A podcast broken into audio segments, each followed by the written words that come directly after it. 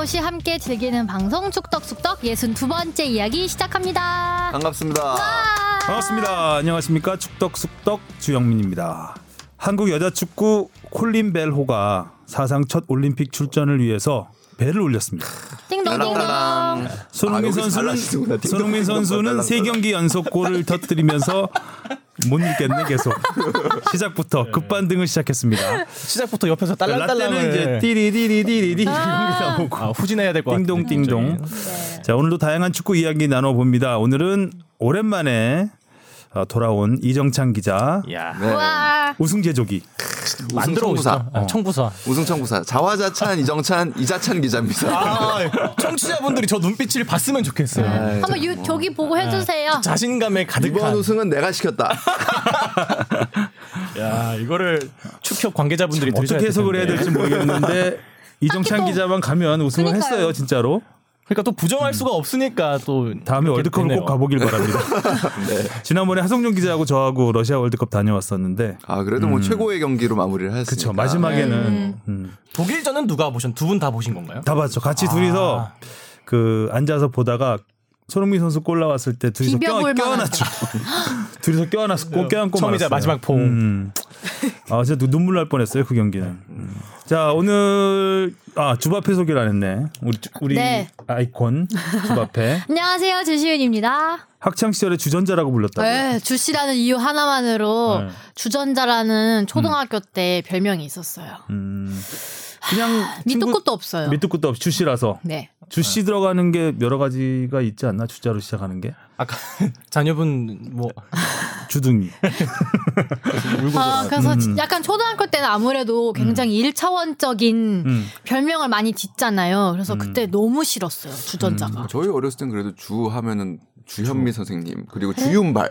그렇죠. 주윤발. 주씨들이 많이 잘 나갔죠. 네, 네. 주병진. 오. 네, 주- 아, 지난주에 제가 이정찬 기자한테 태국에 요즘 코로나 바이러스가 중국 아, 중국 다음으로 이제 아시아 쪽에 많이 번지면서 태국이 네. 심각하다는 얘기가 있어서 이정찬 기자가 돌아오면 이제 숙주가 될 것이다라고 저는 이제 장난식으로 얘기를 했는데 네. 어, 너무 심각하게 댓글을 달아주셔가지고 아무래도 지금 좀- 사과를 해야 될 것 같아요. 네. 시기가 그래서 어, 또 생각보다 좀 사태가 심각치, 심각해지긴. 해서 지난주랑도 어. 많이 달라졌고 네. 조금 가볍게 제가 얘기한 것 같은 느낌이 듭니다. 조심하겠습니다. 네. 이정찬 기자님 별 이정찬 기자는 그래도 없으시죠? 마스크를 써야 되지 않나요? 아 네.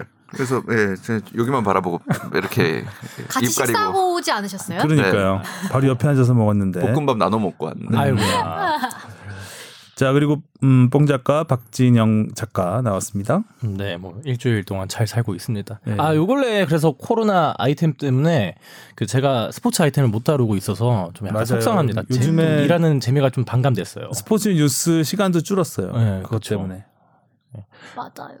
그래도 뭐 간간히 또 스포츠 아이템 하면서 어제 그 쇼트트랙 아 쇼트트랙이 아니라 스피드 스케이팅 mass start 경기를 음. 사대륙 선수권. 네, 발제를 해서 했는데 그 일명 김동성 작전이라 불리는 거 있잖아요. 초반에 엄청 달려나가서 어, 거기서 아예 게임을 끝내버리려고 하는. 그건 김동성 작전이 아닌데. 아 그럼 원래 있나요? 불, 분노의 질주? 그러니까 그런 불리는? 작전들을 예전에는 이제 쇼트트랙 같은 경우에 한국 선수들이 결승에 두 명 이상씩 많이 올라갔잖아요. 네네. 예전에 요즘에는 좀 음, 그런 경우가 많지는 않은데 두 명이 올라가면 작전을 짜죠. 음. 한 명이 앞에서 치고 또한 명은 뒤에서 따라가다가 음. 앞에서 치는 선수가 이제 다른 선수를 지치게 하면 뒤에서 체력을 아꼈다가 마지막에 역전하는. 음. 그러니까 이건 이제 기본적인 작전이고요.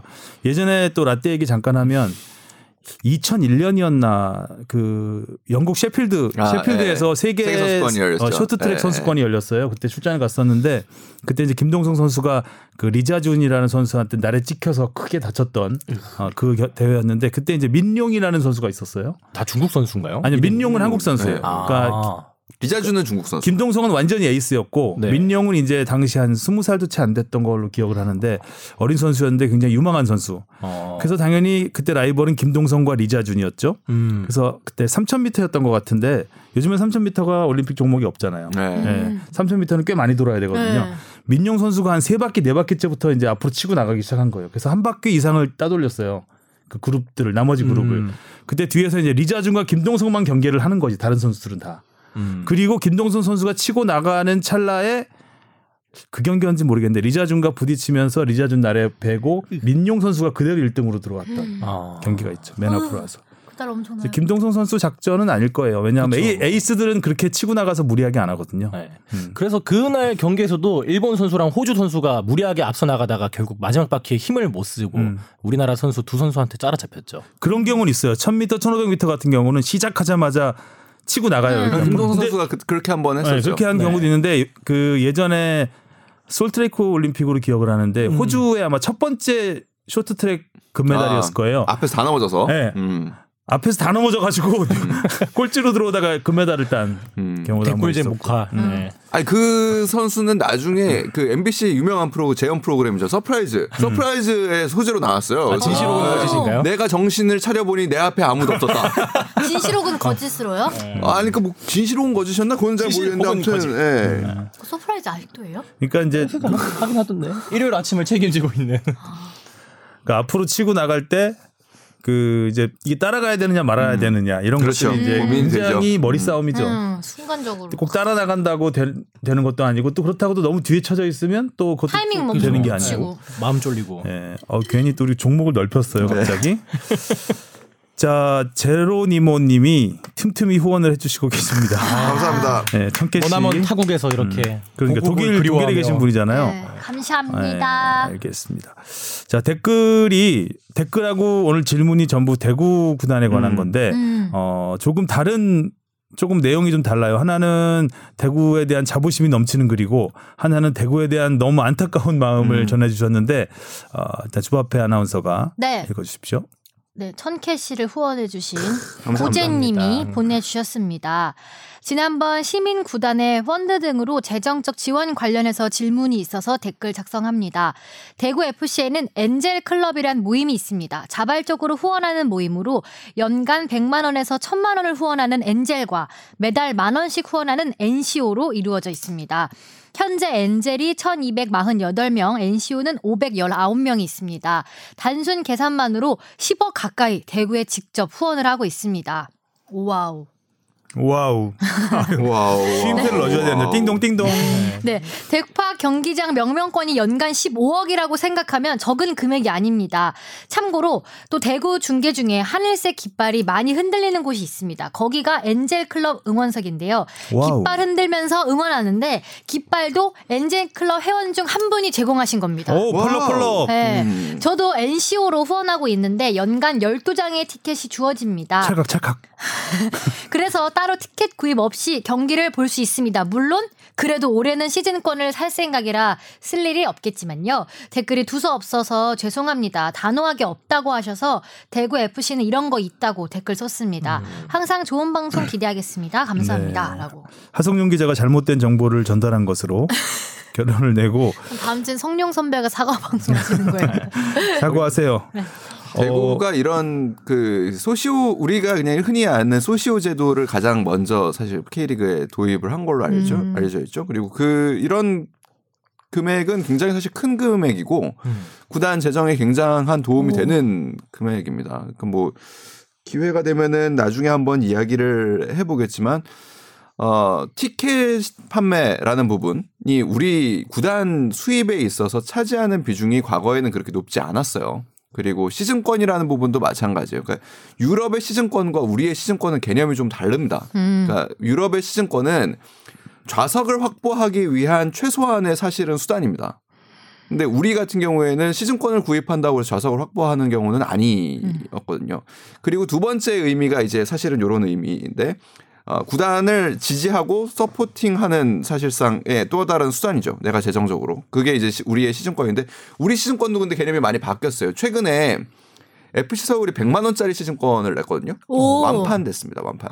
물론 뭐 완전- 자리가 많지는 않지만 음. 네, 그것도 거의 사실상 그 판매 개시를 한 날 완판이 됐다고 해요. 그러니까, 와. 그러니까 이만큼 이제 우리도 어 많이 이제 그 입장권 수익이라는 부분이 그 구단의 수익에서 차지하는 비중이 점점 높아지고 있고 그리고 이런 자발적인 후원 이건 또 입장권과는 좀 다른 부분이긴 하지만 부분도 사실 커진다면 시도민 구단들이 훨씬 더 건강하게 팀을 운영할 수가 있고 그 팬들도 사실은 좀 더 저는 건강한 삶을 살게 되는 부분이라고 생각합니다. 내가 좋아하는 팀에 좀 더 적극적으로 그 지지를 하고 그를 통해서 또 강하게 또 인볼브가 음. 되는 점에서 저는 건강한 어, 부분 인볼브. 문화라 생각합니다. 좋은데요? 인볼브에 놀란 거예요. 지금. 네, 어, 고급 어휘에 아, 그, 시, 그 유럽 시즌권은 자리를 사지 않나요? 그 좌석을? 아, 그 경우 경우가 좀 다른데요. 그냥 그 회원권을 사는 경우도 있고요. 그래서 음. 그 권리를 갖고 매 경기 이제 ticketing을 할 수 있는 그 권리를 사는 경우도 있고요. 아. 좌석을 사는 경우도 있고 이번에 FC 서울이 그한 100만 원짜리는 좌석을 사는 네, 거죠. 네, 네. 그럼 굉장히 좋은 자리인가요? 그렇죠, 그렇죠. S석. 어. S석 involve. 네. 네.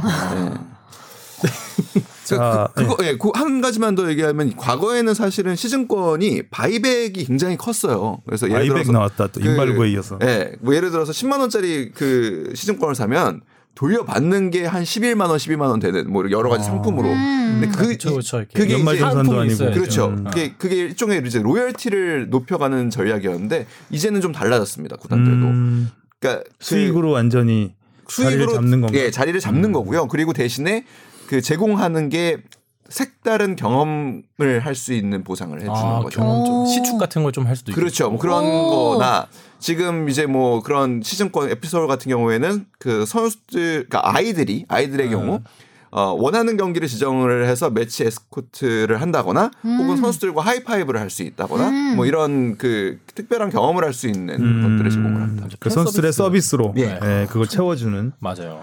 이런 것들이 좀 더 이렇게 활성화가 돼야 K리그 흥행이라든가 이런 그야말로 이런 게 뿔- 풀뿌리 그런 전략 아니겠어요? 맞습니다. 음, 댓글 보내주신 고재님은 정말 애정이 뚝뚝 떨어져요. 네. 자 질문으로 넘어가겠습니다. 무엇이든 물어보세요. 아, 예, 질문 역시 대구 시민구단에 관한 겁니다. 네. 이번에는 좀 시민구단의 비애에 대해서 말씀을 해주셨어요. 강준식 님이 직접 메일로 제목을 이렇게 보내드렸는데 제목도 한번 읽어 읽어주시고 시작하면 좋지 않을까. 네, 가난한 시민 구단에 비해 띠리디. 네. 대구 FC의 팬으로 속상한 마음의 메일을 보냅니다. 팀의 간판 골키퍼 조현우 선수가 울산으로 이적했습니다. 안드레 감독 역시 사우디 클럽의 감독으로 팀을 떠났습니다. 이런 일들의 원인은 대구 FC가 가난한 시민 구단이기 때문이란 생각을 지울 수가 없습니다. 생각해 보자면 이런 일들은 대구, 경남, 인천, 강원과 같은 시민 구단의 숙명이 아닌가 싶습니다. 여기서 궁금한 점이 생기는데요. 네, 먼저 첫 번째 질문입니다. 시민 구단인 FC 바르셀로나는 어떻게 지금의 풍족한 재정을 마련했나요? 쭉 읽고 한 번에 대답할까요? 네, 네. 네. 두 번째 질문은 한국의 축구 구단은 모기업이 누군지 분명해서 그 기업의 지원을 받고 있는 것을 알 수 있는데 유럽의 축구팀은 그런 모기업의 지원을 받지 않는 건지 저는 만수르 같은 몇몇 유명한 재벌 구단주만 알고 있습니다. 일반적인 유럽의 구단들도 모기업이 있어서 지원을 받는 건지 그냥 금수저 구단주가 구단을 지원하는 건지 궁금합니다. 만- 방송을 통해서 많은 축구 정보 이야기 듣고 있습니다. 감사합니다라고 보내주셨어요. 네. 네. 첫 번째 질문 이거는 그 전에 한번 하성룡 기자가 답을 했던 것 같은데 간단히 설명해 뭐, 주시죠. 네, 이렇게 대구처럼 이런 자발적인 후원 모임도 물론 있고요. 큰 부분을 차지합니다. 근데 지금은 그렇게 단순하지는 않아요. 그 스폰서십이라는 게 굉장히 커졌죠. 바르셀로나의 입장에서도. 그러니까 바르셀로나가 전통적으로 셔츠 스폰서를 안 하는 구단이었지만 그것도 깨졌고요. 그렇죠. 그 처음에는 이제 유니세프가 들어와서 어떻게 보면은 구단 입장에서 그 전통을 지켜가면서도 그러니까 우리 유니폼에는 상업 광고를 하지 않는다는 전통을 지켜가면서도 오히려 그 후원을 하는 그런 모습을 보였지만 지금은 뭐 그렇지는 않죠. 그러니까 그런 재원을 그 이제 충당하는 방법은 전에도 몇 번 말씀드렸지만 구단이 재원을 충당하는 방법은 간단하게는 크게는 세 가지로 나뉩니다. 방송 중계권료가 굉장히 큰 부분이고요. 또 하나는 이제 스폰서십이 있고요. 또 마지막 하나가 이제 선수 이적료로 인한 수입이 됩니다. 그리고 또 그 경기 수입도 있죠. 매치데이 레비뉴라고 하는 입장권 수익과 그 굿즈들. 바르셀로나 같은 경우에는 바르셀로나 자체의 브랜드 가치가 굉장히 크기 때문에 이를 통한 그 마케팅이나 그 브랜드 마케팅을 할 수 있는 것들이 굉장히 많아요. 우리도 보면은 무슨 마트 같은 데 가서도 갑자기 뭐 바르셀로나 선수들이 뭐 하는 뭐 네. 이런 그 입가판 같은 거 본 적 있잖아요. 이런 것들이 다 권리를 파는 거거든요. 그러니까 그런 식으로의 그 글로벌 기업, 글로벌 구단들이 되면 그런 것들이 충분히 가능하다 는 말씀을 드립니다. 네. 네. 두 번째 질문에는요. 두 번째 질문은 사실은 이 부분은 조금 우리와 외국의 그 축구단의 태생. 태생이 좀 달라, 과정- 달라요. 많이 다르죠. 네, 달라요.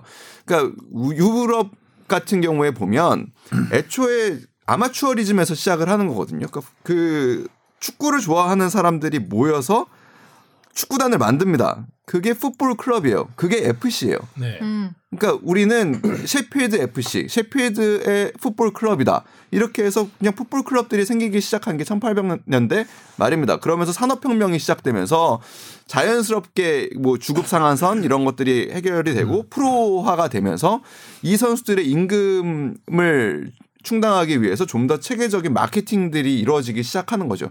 그러다 보면은 구단을 소유하는 사람들이 이제 좀더 자본을 끌어들이기 위해서 더 돈이 많은 사람들을 구단주로 혹은 스폰서로 끌어들이기도 하고 그렇게 되는 것이고요. 우리 같은 경우에는 그 그런 자생한 구단이 자연스럽게 프로화가 된 게 아니라 국가 정책적으로 사실 프로 축구를 출범을 시키면서 기업들에게 사실 부탁을 하죠.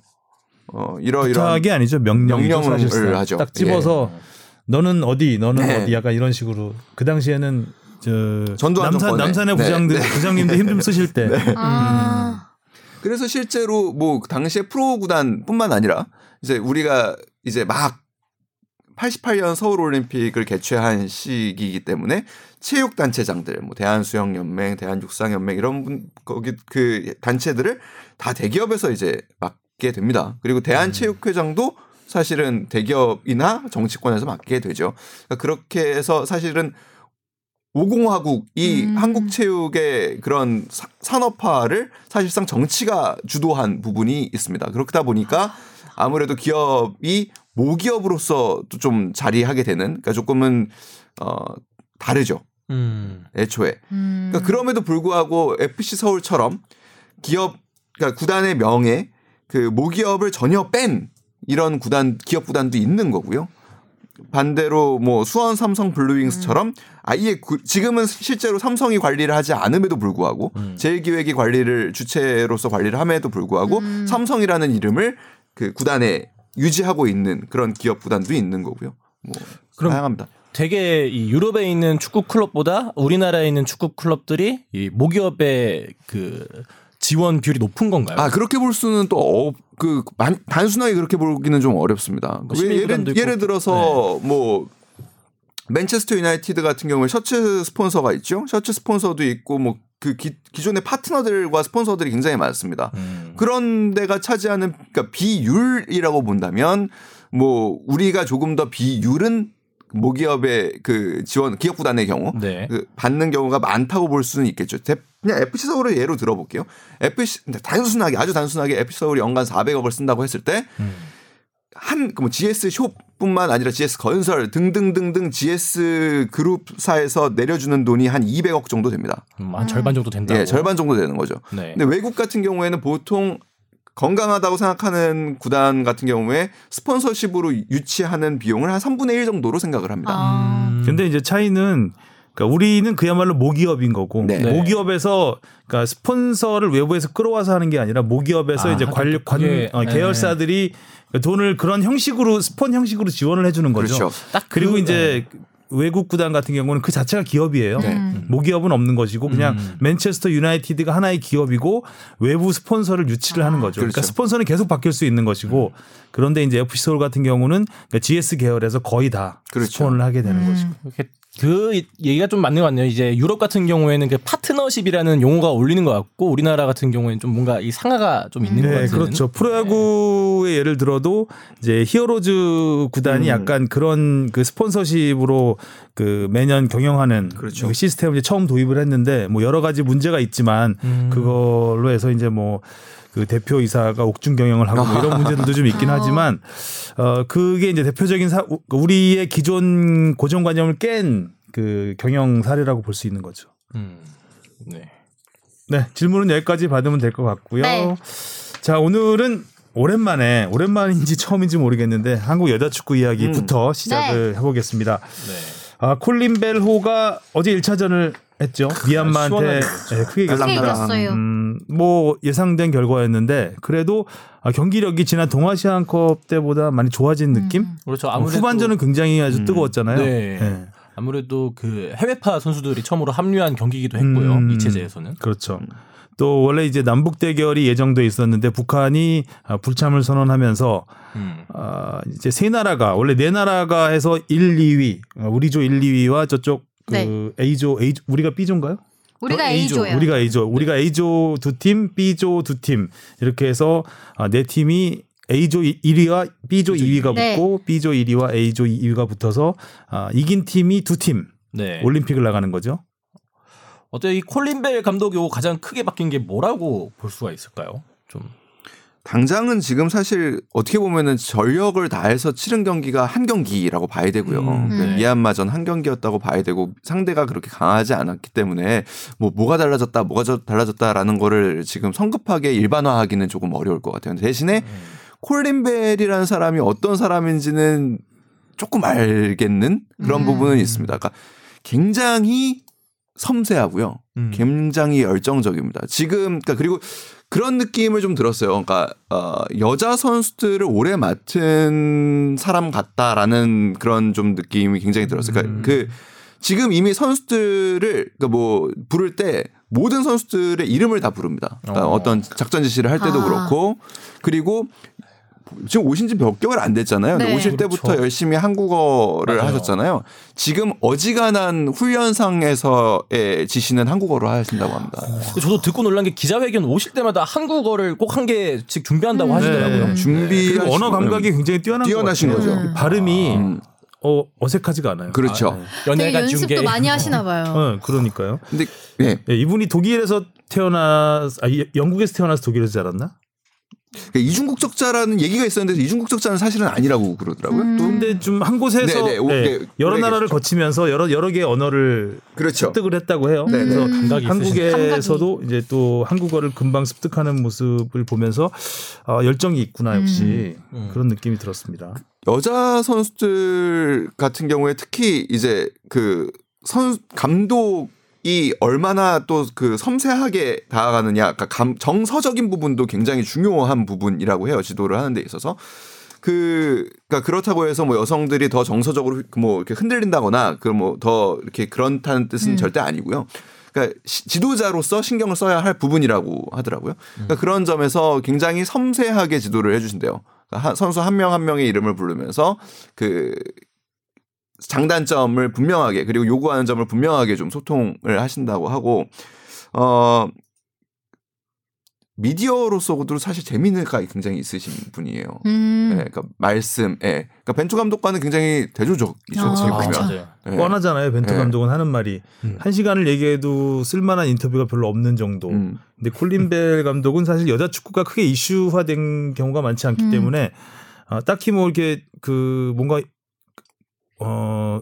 아, 되게 야말한 말이 나왔어요. 그렇죠. 아니, 그 뭐 저 도 지금 생- 계속 생각하고 있는 건 여기 야마 야마 야마 야마 이렇게 어, 뭔가 이게 줄거리를 잡기가 네. 쉽지 않은데 어 콜린벨 감독은 그 화려한 언변으로 약간 아. 무리뉴 같은 느낌이 들 정도로 그 언변 자체만으로 기사가 되는 그러니까 음. 저희 입장에서는 늘 고민되는 게 제목을 그렇죠. 어떻게 뽑을까 그럼요. 아, 라는 부분인데 그 제목을 만들어 주시는 분이죠. 그러니까 음. 어제도 그냥 한마디로 어제 경기를 정리하셨잖아요. 지소연은 world class다. 아, 그렇죠. 뭐 하고 전반전은 좀 아쉬웠는데 후반전은 네. 만족스러웠다. 네. 이런 경기. 이제 조소현 선수가 부상으로 나오지 못한 게 좀 아쉽긴 아쉽죠. 했었는데 네. 지소연 선수가 이름값을 제대로 해줬어요. 네. 네. 꼭 저는 경기 보면서 들었던 게 아까 그 콜린 벨 감독이 되게 섬세하다고 했잖아요. 그게 내용으로도 드러난 게 되게 공격 루트가 다양하다는 어, 느낌을 맞아요. 많이 받았고 어 일단 뭐 뒤에서 멀리서 찔러주는 롱 패스 음. 뭐 중앙 쪽에서 아기자기하게 만들어가는 음, 플레이 맞아. 특히 세트 플레이에서 오. 무슨 코너킥이랑 프리킥 할 때마다 아우, 다 다르게. 오늘 리액션 왜 내가 생각한 모습이야. 아 진짜 네. 하이라이트밖에 안 봤잖아. 아니 아니에요. 생각한 느낌 그대로예요. 아, 그래서 음, 특히 진짜 그 코너킥 중에 한 장면 중에서는 아예 처음 보는 전략이 나와서 그 음. 페널티 박스 가까운 쪽에 옹기종기 한 네다 네다- 네다섯 명 정도가 붙어 있는 음. 그건 저- 정확하게 뭘 돌리려고 하는지는 모르겠지만 아무튼 보는 재미는 있었다. 뭐가 나올지 맞아요. 기대가 좀 되더라. 아기자기한 네. 느낌. 네. 아기자기예요. 아기자기하지. 그 뭔가. 여자 축구에서는 그 스피드를 앞세운 그 전술을 쓰기가. 어려운 경우가 않아요. 많아요. 그라운드가 좀 좀 남자 선수들보다는 너- 그 크게 느껴지기 때문에 음. 체력적으로 많은 부담이 있는데 어 콜린 벨 감독은 그라운드를 되게 넓게 쓴다. 어 맞아요. 라는 느낌? 그리고 공을 이렇게 원터치 패스로 2대1 패스 시도하는 경우도 많이 음. 있고 네. 이렇게 뭔가 공간 침투 같은 음, 음. 그런 좀 어, 좀 더 다양한 볼거리를 보여주는 것 같은 느낌이 들었습니다. 진짜 왜, 공을 왜, 하나에 왜, 왜, 왜요? 왜요? 네, 아니, 행복해? 아니 이게 처, 처음에는 이런 말을 해도 음. 그게 무슨 말인가 이랬던 때가 있었는데 아, 이제 좀 알아듣는 컴백, 저에게 아. 약간 아. 흐뭇함을 그가 희귀하다. 뭐 느꼈어요. 2대1 패스 아, 공, 네, 공간을 좀 열어준다 공간 이런 열어. 이런 걸 어. 느- 알아들을 때 저에게 약간 흐뭇함을 느꼈습니다. 아, 서당깨까지는 아니지만 영어 영어에 네. 깃들일 때 느낌일까? 들린다. 들린다. 들린다. 어 나도 나도 나도 너도 할 수 있어. 너도 할 수 있어. 음. 자 콜린 벨 감독이 참 많은 걸 해줬네요 우리한테. 그니까요. 근데 자, 그, 이제- 네. 네, 그 여자 축구는 근데 사실 우리 특히 우리 대표팀을 맡아서 그 한순간에 팀을 바꾸기가 쉽지 쉽지 않아요. 왜냐하면 우리가 쓸 수 있는 사람의 풀이라는 게 새로운 감독이 왔, 그러니까 예를 들어서 벤투 감독은 새로 와서 새로운 선수를 발굴할 가능성도 있습니다. 그래서 과거에 예를 들면 그러니까 외국인 지도자들에게 우리가 가장 바라는 점이죠. 그러니까 아주 새로운 눈으로 봐서 새로운 선수를 발굴해내는. 그러니까 뭐 대표적으로 뭐 히딩크의 송종국이라든지 뭐 예를 들면 박지성이라든지 뭐 그 전부터 올림픽 팀에 있긴 했지만 그를 중용한 거는 또 히딩크 감독이었으니까요. 혹은 또 뭐 많은 비판을 받았지만 슈틸리케 감독의 이정협이라든지 그러니까 우리가 그냥 일반적인 그냥 고정관념에서 우리 지도자들이 보지 못하는 부분을 보는 부분이 분명히 있는데 음. 여자 축구에서는 사실 그런 장점이 발휘되기가 굉장히 어려운 구조예요. 항상 항상 대표팀은 네. 고정돼 있는 네. 듯한 느낌. 지금 그러니까 멤버도 되게 익숙하죠. 어떻게 익숙해. 보면. 네. 그럼에도 불구하고 뭐 박예은, 강채림 이런 선수들 좀 젊은 선수들 물론 네. 그뭐그 베르 감독이 처음 이렇게 발탁을 하지는 않았다고 하더라도 그러니까 그런 선수들을 중용하면서 어 당장 뭔가를 바꿔내기는 쉽지는 않겠지만 그래도 선수들의 동기부여를 잘 해가면서 음. 간다면 지금 그리고 좀 어 약간은 우리 여자 대표팀의 좋은 부- 흐름으로 분위기를 갖고 가는 게 사실 굉장히 중요하거든요. 그러니까 어떻게든 베트남하고 어, 어지간하게 비기만 해도 사실 지금 1위를 확보할 수 있는 상황이고 그렇게 된다면 B조의 2위가 유력한 중국하고 사실상 플레이오프를 하게 될 텐데 중국이 사- 사실은 객관적으로는 우리보다 전력이 좋다고 봐- 보더라도 지금 이런 상황이라면은 중국에서가 아니라 제3국에서 그렇죠. 그 원정 경기가 치러질 가능성이 높거든요. 당장 3월에 경기가 네. 있으니까요. 그렇게 된다면 대충 원정에서 비기고 돌아와서 우리나라에서 뭐 우리나라에서 승부를 본다거나 우리에서 음. 우리나라에서 먼저 이기고 간다거나 이렇게 음. 된다면 어 사상 첫 올림픽 진출이라는 것도 가능할 수 있지 않을까. 음. 1996년 애틀랜타 올림픽에서 여자 축구가 첫 정식 종목이 됐는데 아직 우리나라는 한 번도 나가지 한 못했죠. 선수. 의외더라고요. 네. 저는 음. 한 번쯤은 나갔을 거라 생각을 했는데 글쎄 말이에요. 어렵습니다. 어. 네. 아, 일단 참가국 자체가 너무 적더라고요. 적어서요. 12개국이었나요, 맞습니다. 아마? 네. 12개국. 그 남자 축구 같은 경우는 이제 연령 제한이 있고 또 유럽 시즌과 겹치기 때문에 주요 선수들이 많이 안 나옵니다. 음. 근데 여자 축구 같은 경우는 이제 연령 제한이 없고 사실상 뭐 풀 대표팀들이 많이 나오기 음. 때문에 게다가 아시아가 강합니다. 음. 음. 아시아가 일본, 그쵸. 중국, 호주, 그러니까 호주까지 북한도 들어오면서 강하죠. 네, 네, 북한도 강하고. 그러니까 우리가 사실상 넘 어, 넘을 수 없는 벽이라고 생각하던 게 음. 올림픽. 근데 이번에 일본은 자동 출전을 했고 북한은 에, 불출마를 그쵸, 했으니 네. 지금 이제 B조의 호주와 중국이 1, 2위를 다툴 텐데 객관적으로 보면 호주가 앞선다고 봐야 되겠죠. 네. 음. 제가 프랑스 월드컵에서 호주와 중국의 성적을 좀 봤는데 음, 두 팀 다 8강 아, 16강에 올랐습니다. 두 팀 다 16강에 올랐는데 호주는 2승 1패 조 2위로 올랐고 중국은 아, 1승 1무 1패 조 3위로 음. 와일드카드로 16강에 올랐습니다. 어, 좀 더 구체적으로 내용을 보면 호주는 이탈리아한테만 1대 0으로 졌고 브라질 3대 2승, 자메이카 4대 1승. 오. 그리고 8강에서 노르웨이와 1대 1로 비긴 다음에 승부차기 했었어요. 음. 그러니까 노르웨이나 브라질 같은 팀은 세계적인 팀이거든요. 그렇죠. 그러니까 팀. 호주는 이미 어느 정도 전력이 세계적인 수준에 와 있는 팀이다. 중국 반면 중국은 중국은 뭐 초창기에는 거의 여자 어마어마했죠. 여자 축구 뭐 미국과 투톱을 이뤘던 팀이죠. 근데 최근에 많이 떨어져서 어 16강에 올랐는데 16 그 조별리그 성적은 독일에게 1대 0 패배, 스페인하고는 0대 0 무승부, 남아공한테 1대 0 승리. 음. 그래도 무난한 성적을 거뒀죠. 음. 아, 그리고 이탈리아에게 2대 0으로 져서 8강 진출에는 실패했고. 그러니까 객관적으로 보면 호주가 1위를 한다고 보고 음. 어, 중국이 우리와 이위, 붙을 음. 가능성이 굉장히 높죠. 그러니까 이종찬 기자 말대로 아, 중국 우리가 이제 제 3국에서 어웨이 경기를 한다면 네. 우리에게도 뭐 승산이 있지 음. 않을까. 또 지금의 콜린벨의 분위기라면 그렇죠. 콜린벨 호의 분위기라면 다. 상승세를 좀 타서 조서연 선수가 좀 돌아왔으면 좋겠는데 그 사이에 그래도 뭐 기존에 저희가 잘 알고 있는 이런 뭐 지소연 선수나 뭐 장슬기 선수나 조소연 선수 같은 이런 선수들이 잘 해주고 있지만 그 외에도 아까 강채림 선수도 되게 잘하는 모습을 보였고 첫 그 두 번째 아 첫 번째가 저희가 페널티킥 페널티킥으로 골을 넣었죠. 그 장면에서 이 페널티킥을 얻어내는 장면이 되게 기술적이었고 좀 영리하다는 느낌도 많이 받았고요.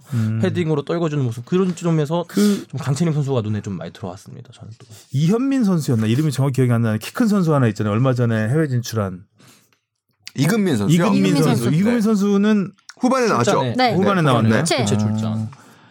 그 선수가 굉장히 아주 기대가 되던데 저는 사실 어제 어제 경기를 그냥 하이라이트로만 짧게 봐서 이금민 선수의 활약상은 보지 못한 것 같아서 말씀을 질문을 한번 해봤습니다.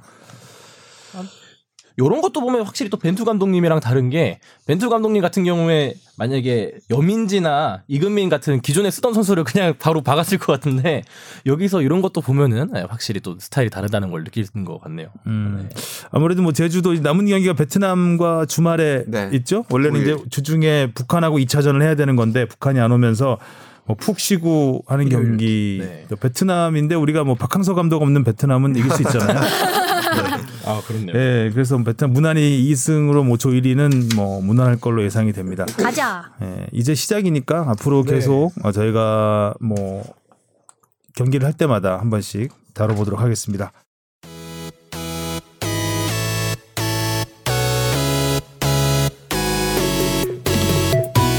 여러분은 지금 축덕 속덕을 듣고 계십니다. 쭉 들어주세요. 자, 여자 축구는 여기까지 하겠고요. 자, 이제 손흥민 선수 이야기 좀 해보겠습니다. 세 경기 연속골을 터뜨리면서 리그 7호 시즌 13호 골을 기록했습니다. 오헐. 맨체스터 시티를 상대로 어이 뭐 큰일 난 것처럼 말을 어허이, 하네요. 어. 지- 큰일 나려고 어, 지금. 어허이. 어허이. 이거 명절에 자주 듣던 소리인데 어디서 백도를 윷놀이. 자, 맨시티를 상대로 최근 8경기에서 5골. 어, 과르디올라 체제 이후에 제이미 바디가 6골을 넣었는데 그 그렇죠. 다음으로 손흥민 선수가 많은 골을 넣었습니다. 어, 이 정도면 뭐그 킬러. 기록도 네, 맨시티 네. 강하네. 그것도 제이미 바디 것도 좀 재밌네요. 뭐 리버풀일 것 같았었는데 음. 리버풀 선수 중에 하나거나. 네. 강한 친구일세.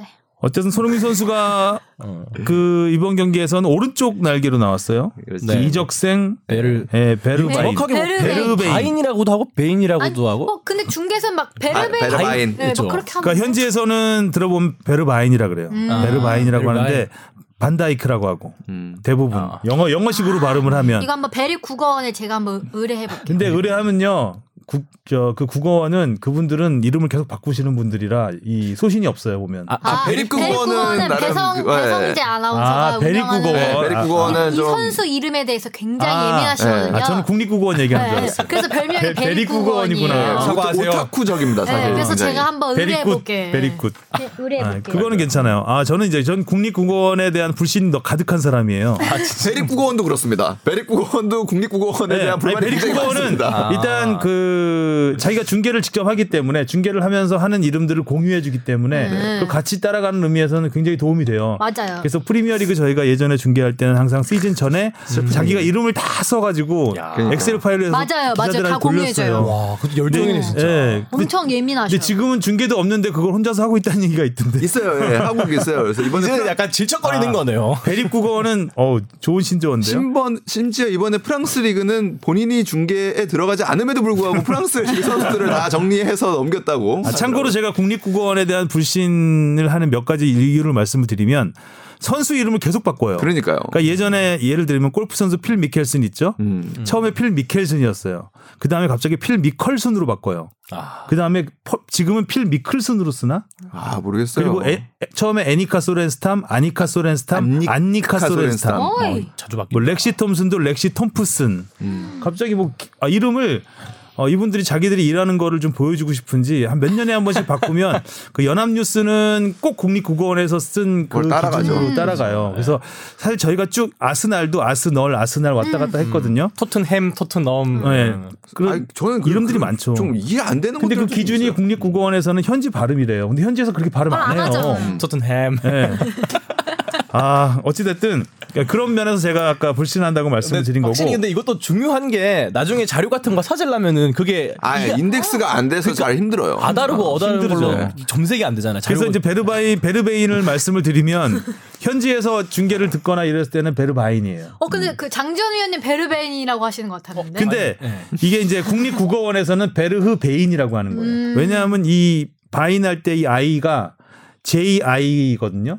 음. 네덜란드에서 JI는 A A로 발음된대요. 음. 그래서 우리가 쥐성 원래 A성? 중, 그 반데이크. 현지에서는 반다이크라고 하는데 네.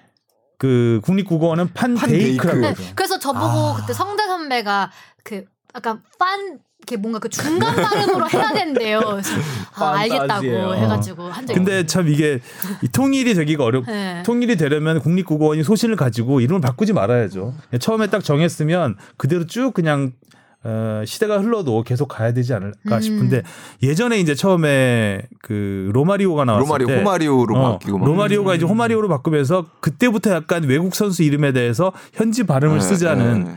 그래서 호마리오, 호마리우 이렇게 바뀌었죠 나중에. 네. 호나우딩요, 예, 호나우딩. 그러면서 이제 알 발음은 포르투갈어의 알 발음은 다 히읗으로 발음을 했었는데 어 이제 뭐 그 정도 했으면 거기 그때부터는 계속 일관되게 와야죠. 사실 호나우두와 호날두는 스펠링이 똑같습니다. 네. 똑같이 포르투갈어를 써요. 음. 근데 왜 하나는 호나우두고 호날두냐? 구분하기 위해서 그렇대요. 음. 그거는 좀 아니지 하늘 아래 않나요? 구분하기 위해서 그렇다고. 근데 그 어떤 선수가 그러니까 유럽 안에서도 어떤 선수가 유- 그 이적을 하면은 이름을 어떻게 부를 거냐는 거는 어느 지금 일단은 그 국제 이적이 활발해지면서 어느 나라에서나 고민이 되는 것 같아요. 그러니까 우리나라에 김씨, 이씨, 박씨가 많고 그렇죠. 베트남에 응우엔, 응우엔. 응우엔이 많은 것처럼 그러니까 거기에 대해서 뭔가 좀그 같은 성씨를 마이클이라든가 이런 성씨들은 조금 더 붙여서 부른다거나 음. 아니면 자기 이름만 부른다거나 음. 성을 빼고 이런 경우가 좀 있는데 사실 호나우디뉴도 호나우두예요 이름이. 아 어. 그런가요? 네, 호나우디뉴가 아, 맞 근데 이름이 굉장히 길어요. 아, 굉장히 긴데 호나우 호나우두인데 호나, 그 작은 호나 작은 어린 호나. 호나우디인가? 어, 예. 그러니까 디뉴가 아, 약간 뭐, 디뉴가 뭐썬 같은 느낌. 예, 약간 어린 어 리틀 예, 그런 예. 느낌인 것 같아요. 아. 그래서 아마 그때 가수 호나우드인데 호나우 진유로 부른다 이렇게 뭐 했던 것 같습니다. 베르베인이 가져온 그렇죠. 어, 나비 효과. 어. 시간 시간 다, 데뷔하자마자 장난 아니네 이 선수가. 시간 다 됐는데요. MVP MVP. 자 어찌됐든 뭐 베르베인이 그래서 베르베인으로 하겠습니다 일단. 네. 예. 그 저희도 웬만하면 국립국어원을 따라가려고 해요. 그러니까 아주 유명한 선수가 아니면. 그러니까 기존에 있던 선수의 이름을 바꾸는 거는 저희가 안 따라가거든요. 음. 살라흐 네. 살라. 어, 살라 살라흐 뭐 이런 거. 차비, 사비. 음, 음. 아 차비 지난주에 또 음, 한번 얘기했어요. 차비에서. 자, 베르베인이 뭐 이적료 2,700만 파운드 엄청나게 많은 돈을 주고 음. 데리고 와서 과연 이 선수가 이 정도의 값어치가 있느냐 논란이 재밌네. 있었습니다. 근데 에릭센의 일단 에릭센의 가, 빈자리. 떠났다는 네. 거를 약간 잊게 해준 음. 그 정도의 데뷔전이었습니다. 어, 이 선수의. 예, 성적을 보면 지난 시즌에 33경기에 14골 12도움. 음. 그다음에 이번 시즌에는 16경기 5골 10도움. 오. 굉장히 그 어시스트 능력이 좋은 선수라고요. 좋네요. 기록상으로 봤을 때. 아, 손흥민 선수와 포지션이 겹칩니다. 네. 왼쪽 공격수. 그래서 이번에 손흥민 선수가 음. 양보를 했죠. 양보를 한 건지 뭐 무리뉴 감독이 그렇게 손흥민이야 왼쪽 오른쪽 다 보는 선수니까. 손흥민이 양보해 줬겠죠. 음. 그래서 손흥민 선수가 오른쪽으로 뛰었습니다. 이 얘기에서 시작해서 다시 이제 돌아왔습니다. 네. 네. 그리고 손흥민 선수가 후반에 또 한 가운데로 갔죠. 뭐 네. 가운데서도 뛰고 뭐 그 어제 히트맵을 보니까 사실은 어디 한 군데가 이렇게 지나지 않더라고요. 그러니까 음. 손흥민 선수의 히트맵을 보니까 뭐 오른쪽으로 나왔다고 하지만 오른쪽이 조금 더 짙긴 해요. 음, 보니까 후반에는 아, 아니, 그러니까 전반적으로 전체적으로? 예, 예. 어. 조금 더 짙긴 한데 음. 사실 뭐 거의 가리지 않고 뛰었다. 그리고 이제 베르그베인 부상으로 교체됐을 때는 다시 왼쪽으로 가고. 네. 근데 저는 요 근래 손흥민 선수가 골 넣는 이 경기들을 보면은 일관적인 패턴이 있는 게 이 전반전에는 측면 뭐 이번 경기는 오른쪽으로. 나왔지만요. 네. 그렇게 나오다가 딱 후반전 시작을 하면은. 모우라랑 자리를 바꾸면서 네. 가운데로 뛰고 골을 넣으면은 다시 또 자리를 바꿔요. 네, 요런 전술을 많이 그러니까 골을 넣으면 수비를 해야. 되니까 음. 풀백으로 수비 가담도 해줘야 예, 되고. 풀백 위치로 거의 가는 거죠. 그러니까 무리뉴 감독이 계속해서 이런 그 공격 의 변화를 굉장히 그냥 끊임없이 주잖아요. 이번에도 골을 넣자마자 오니까 그래서 뭐라고 갑자기 뭐라고 그냥 와서 라멜라 부르고. 음. 뭐라고 뭐라고 하여튼 손흥민 선수가 어, 이번에 이제 살짝 수비수를 맞고 꺾여서 들어갔는데 수비수 안 맞았다면 들어갔을 것 같기도 하던데요. 골키퍼 정면이었을까요? 아 그러진 않았을 것 같아요. 네. 살짝 예, 어찌 뭐 됐든 결과가 중요한 거니까. 네. 슈팅 타이밍이 빨랐기 때문에 예, 네. 아주 뭐 잘 찼어요. 음. 네, 잘 찾고 저는 이 잘 찬 것도 잘 찬 거였는데 은돈벨레가 오랜만에 나와서 네, 나름 패스. 괜찮은 패스를 넣었다. 제일 처음에는 패스 타이밍을 한번 놓쳐갖고 아 이것도 은돈벨레가 은돈벨레 하고 있네 생각을 했는데 어 그래도 그 이후에 되게 약간 당황한 날카로운 것 같아요. 손흥민 선수도. 어 얘가 이런 운동벨레가? 패스를. 아 얘 이런 애였구나 원래. 그래서 아니 그 보면 그 터치가 아주 매끄럽진 않았어요. 아, 네. 어, 예. 아주 매끄러운 운동벨레 아이고 그래도 운동벨레 안 다쳤어요. 어쨌든 오랜만에. 네. 음, 이게 지금 이 나오면 경기에서 나오면 다쳐야 되는데. 나오면 다쳐야 된다. 운동벨레답지 않았어. 이 경기에도 무슨 얼굴 한번 부딪혀갖고 얼굴 감싸고 이렇게 주저앉았었는데 좀 걱정이 됐다가 우리 몸이 아주 어, 그나저나 그 이 경기에서 토트넘이 슈팅 3개. 음. 네. 어, 전부 유효 슈팅이었죠. 그 중에 두, 두 개가 손흥민. 두, 두 개가 손흥민 선수. 어, 그 중에 두 골. 네. 어, 세개 중에 두 골이 나왔고. 그러니까 골 넣은 그 63분에 베르베인이 토- 토트넘의 이날 첫 슈팅. 네, 네. 맞아요, 맞아요. 그리고 두 번째 골 넣은 손흥민의 슈팅이 토트넘의 두 번째 슈팅. 그리고 후반 추가 시간에 손흥민의 슈팅 하나 더. 네. 이걸로 끝이 난 거예요, 사실. 진짜 그러니까 역으로 얘기하면 맨체스터 시티는 억울하죠, 이거는. 억울한 게 아니라 바보예요, 바보.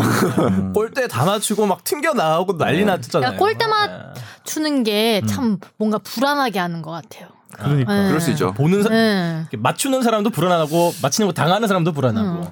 근데 선수들이 지쳤는지 예전에는 이제 골문 앞에서 이번에도 점점 정말 많은 기회가 아, 있었는데 네. 음, 음. 이 팀이 이제 뭐 원더골을 넣는 팀이 아니잖아요. 따다다닥 해서 그냥 주고받고 하다가 넣는 팀인데 못 봤더라고요, 계속. 음. 빠르고 늦고 뭐 김도환 같은 선수는 뭐 허공으로 날리고 아 어제 그래서 그 저희 리포트에 썼는데 그 다시 들어보니까 그 재밌 다시 들어도 재밌더라고요. 그 현지 해설인데 absolute com 그 comedy of errors라는 표현을 썼어요. 아. 이건 그러니까 사실 뭐 아주 에러 지적하면 아니고 에러. 에러였어요. 아. 눈빛이 가- 그러니까 명백 비디오? 어, 뭐 명백한 실수다. 실수의 코미디 같은 장면들이다라고 하는데 근데 사실 정확하게 왜 그렇게 표현을 했냐면 그 전에 사실 그 요리스하고 수비수하고 부딪히는 장면부터 본 거예요. 그러니까 그냥 그 장면 자체가 희극 같은 막 그쵸. 여기저기 오랜만에 주말 막 예능 EPL이 돌아오니까 이거는 그 정도면 이제 play of the day가 돼야죠. 사실은 골이 딱 돼서 play of the day가 돼야 되는 약간 그 코미디를 토트넘이 했어야 되는 상황인데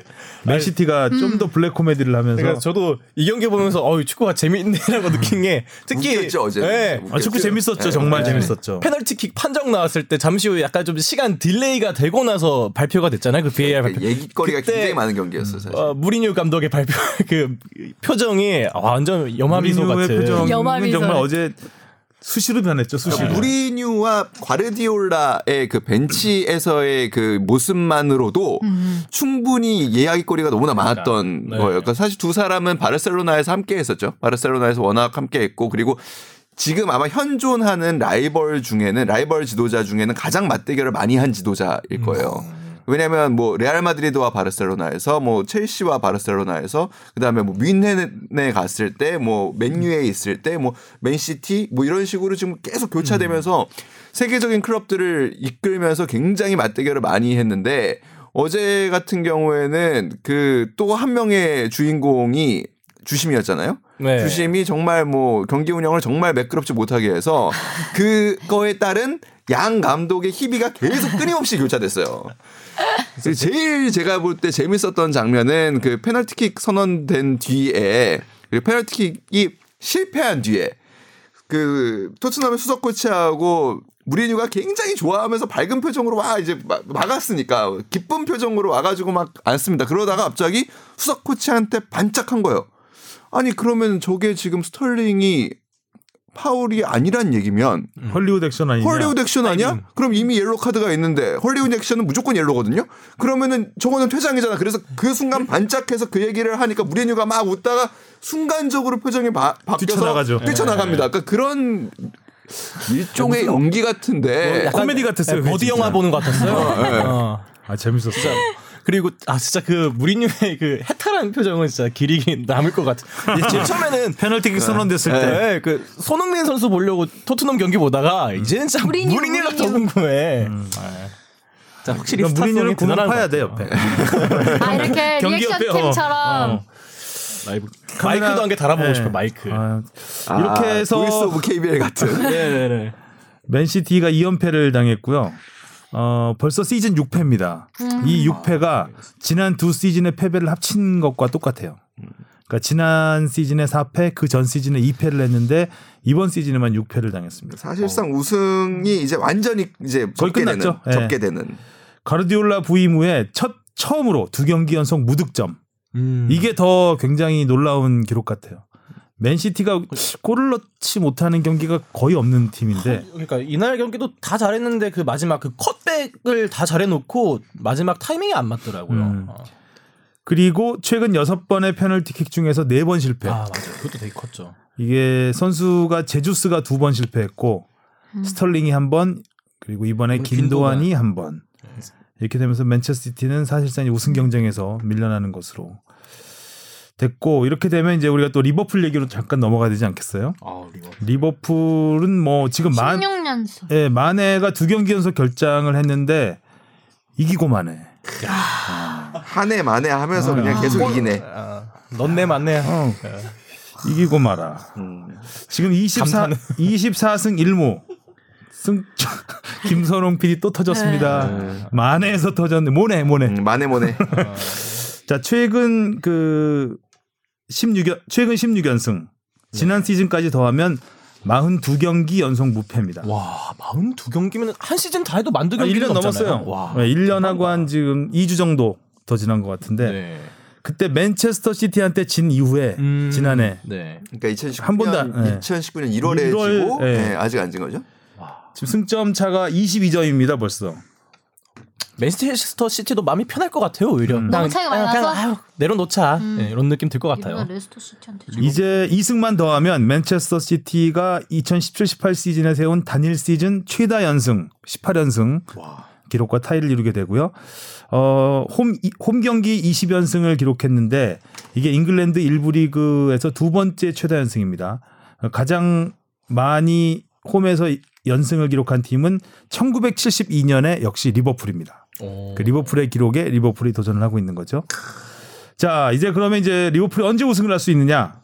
이렇게 연승을 이어가면 3월 21일에 자력 우승을 하게 됩니다. 이야. 6승 남았습니다. 저번에 말씀하신 그 경우의 수. 음. 아, 그때는 요 경우까지는 아니었어요. 아, 그래요? 왜냐하면 맨시티도 네. 계속 이길 경우를 아, 따졌으니까. 경우. 근데 맨시티가 중간중간에 지면서 어, 지금은 자력 우승 날짜가 점점점 앞당겨진 거죠.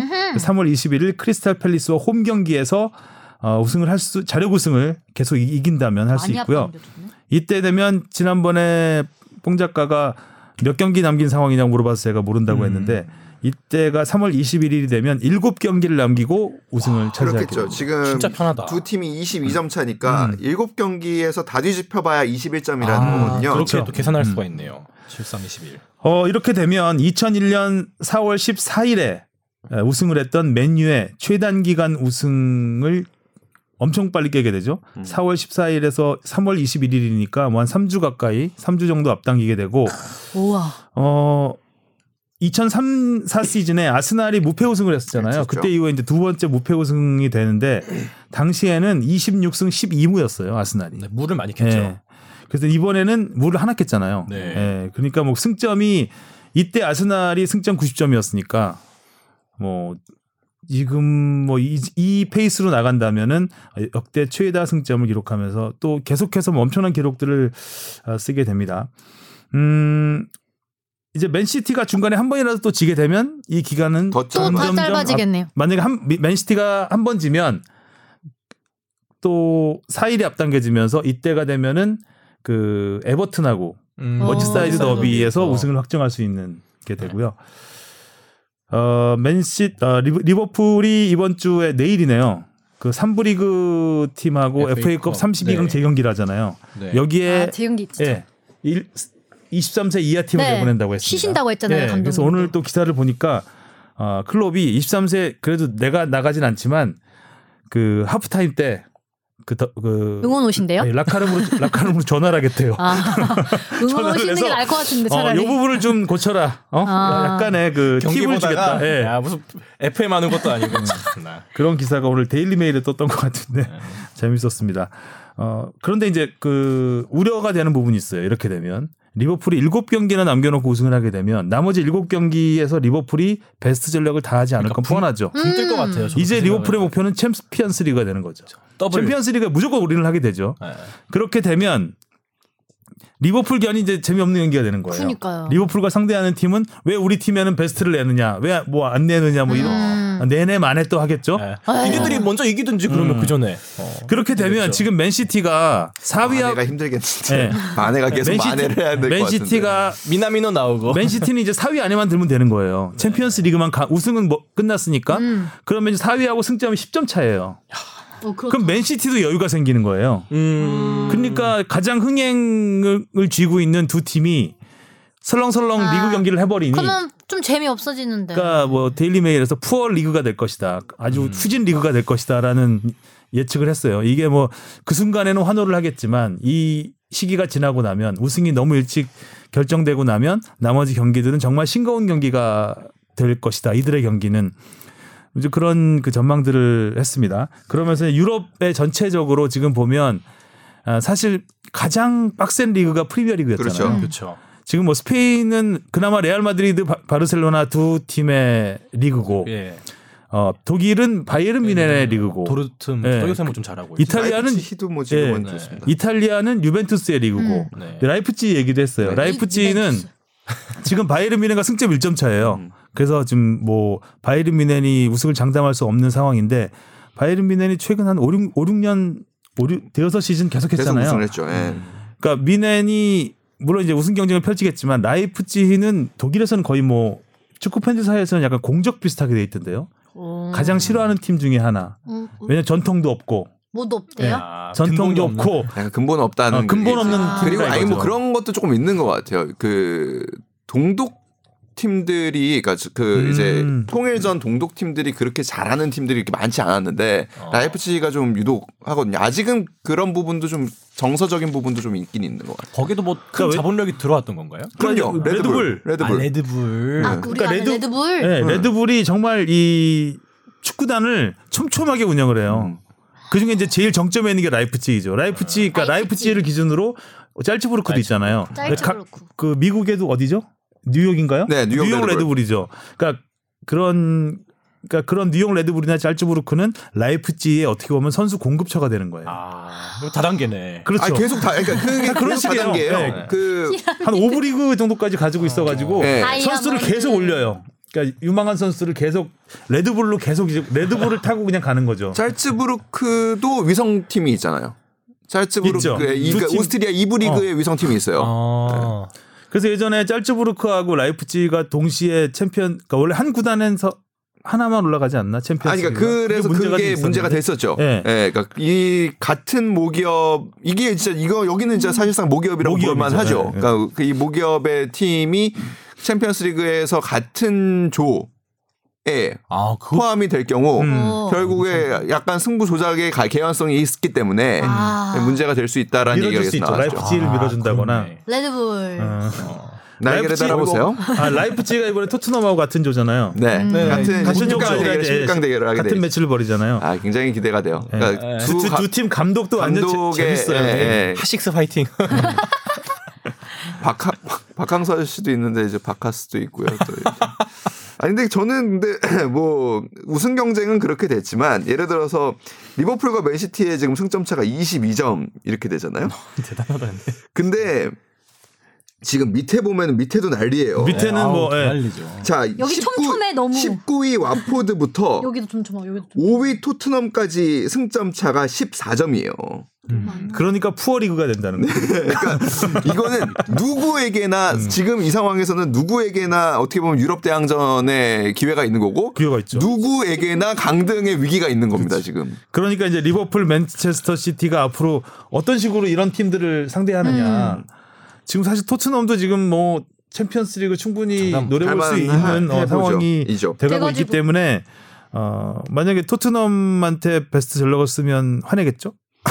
근데 팬들이. 토트넘이 근데 지금 그렇겠죠. 지금 두 경기 정도 지잖아요. 그럼 지금 토트넘이 5위 5위로 지금 승점 37인데 4점인가요? 몇 점이죠? 승점 37 37점. 예. 아니 아니 그 첼시하고 4점 차. 네, 사점 그러니까 차예요. 지금 5위 토트넘이 37점인데 지면은 근데 크리스탈 팰리스 14위입니다. 30 점입니다. 네. 그러니까 뭐두 경기 어- 미끄러지면은 뭐 바로 10위권 바로 밖으로도 넘어갈 수 넘어, 있는 넘어갈 수 음. 있죠. 진짜 이게 프리미어리그가 재밌는 게 이런 것 때문에 재밌는 것 같아요. 언제는 리버풀이 막 달려버리고 언제는 또 뭐 레스터 시티가 갑자기 그러니까 지금 리버풀 김동성인 거예요 지금. 그러니까 지금 한 바퀴 넘게 지금 앞지르고서 지금 가고 있는 거예요. 진짜 진짜 설렁설렁 안 따라간 거지. 나중에 따라갈 수 있을 줄 알았는데 힘을 비축했는데 못 따라가죠 이러면. 대단하다. 아무튼 이제 챔피언스 리그 경쟁이 굉장히 치열할 것 같고 그다음에 뭐 강등 잔류 경쟁인데 사실 우리 뭐이 자- 강등 잔류 경쟁은 네. 큰 무대는 못 올라오잖아요. 음, 네. 아무래도 걔네 관- 관심이. 예, 그들만의 이야기이기 때문에 하여튼 토트넘이 베르베인을 영입하면서 분위기를 반전했고 리버풀은 뭐 마네가 없어도 네. 잘하네. 예, 만회가 없어도 잘하네. 네. 베리 국어원님이 베르 베인이 맞다고 합니다. 음. 아, 뭐가 왔어요? 네. 다고 베르 베인인데 영국 쪽에서 IJ 발음을 마음대로 지들 어. 마음대로 I 발음을 하는 경우가 있대요. 그렇지만 그렇게 하면 안 된대요. 아, 음, 그럼, 그러면 반데이크가 맞는 건가요?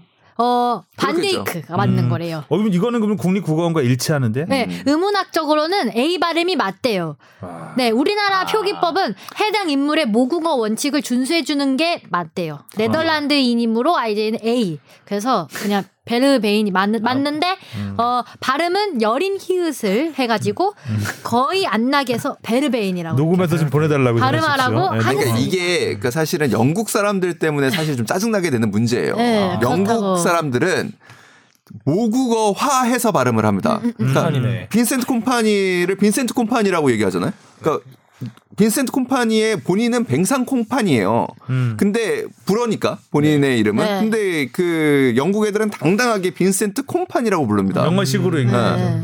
그러니까 그런 것들로 헷갈리는 것들 중에 하나가 이번에 홀란드잖아요. 음, 홀란드. 할란 할란. 아, 할란. A C A A L이거든요. 그러니까 AA가 붙으면 아, AA. 그 나라에서는 O로 부- 발음을 해요. 음. 근데 거기다 대고 또 홀란드가 아니 A 할란도 난 이름 괜찮은 것 같은데 갑자기 이렇게 얘기가 얘기를 해버리니 영국 애들은 더 자연스럽게 그냥 할란이라고 하는 거예요. 그러니까 영어가 기, 준 이라는 생각 때문이겠죠. 있죠. 영국 영 영국 사람들은 또 미국 영어도 약간 무시하잖아요. 그 네, 뭐 서로 네, 다르게 그쵸. 가- 가장- 촌놈 영어라 그러잖아요. 음.